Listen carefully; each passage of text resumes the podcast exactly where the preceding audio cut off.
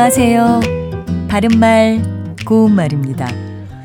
뭔가 헤아릴 수 없이 많은 것을 가리켜 말할 때 새털같이 많다란 표현을 종종 들을 수 있습니다. 새털같이 많은 날 중에 왜 하필이면 오늘이야? 같이 말이죠. 그런데 이 새털같이 많다란 건 바른 표현이 아닙니다. 정말 많다는 것을 나타내려고 한다면 새보다는 털이 더 많은 그런 짐승을 비유해서 말하는 것이 더 적절하겠죠. 원래 소의 털을 뜻하는 쇠털을 써서 쇠털같이 많다가 맞는 표현인데요.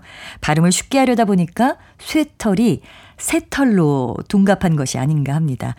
그리고 설날이나 추석과 같은 명절을 축하하며 지낸다고 할 때 동사 세다와 쇠다를 혼동해서 쓰는 분들이 꽤 있습니다. 이 중에 맞는 표현은 쇠다입니다.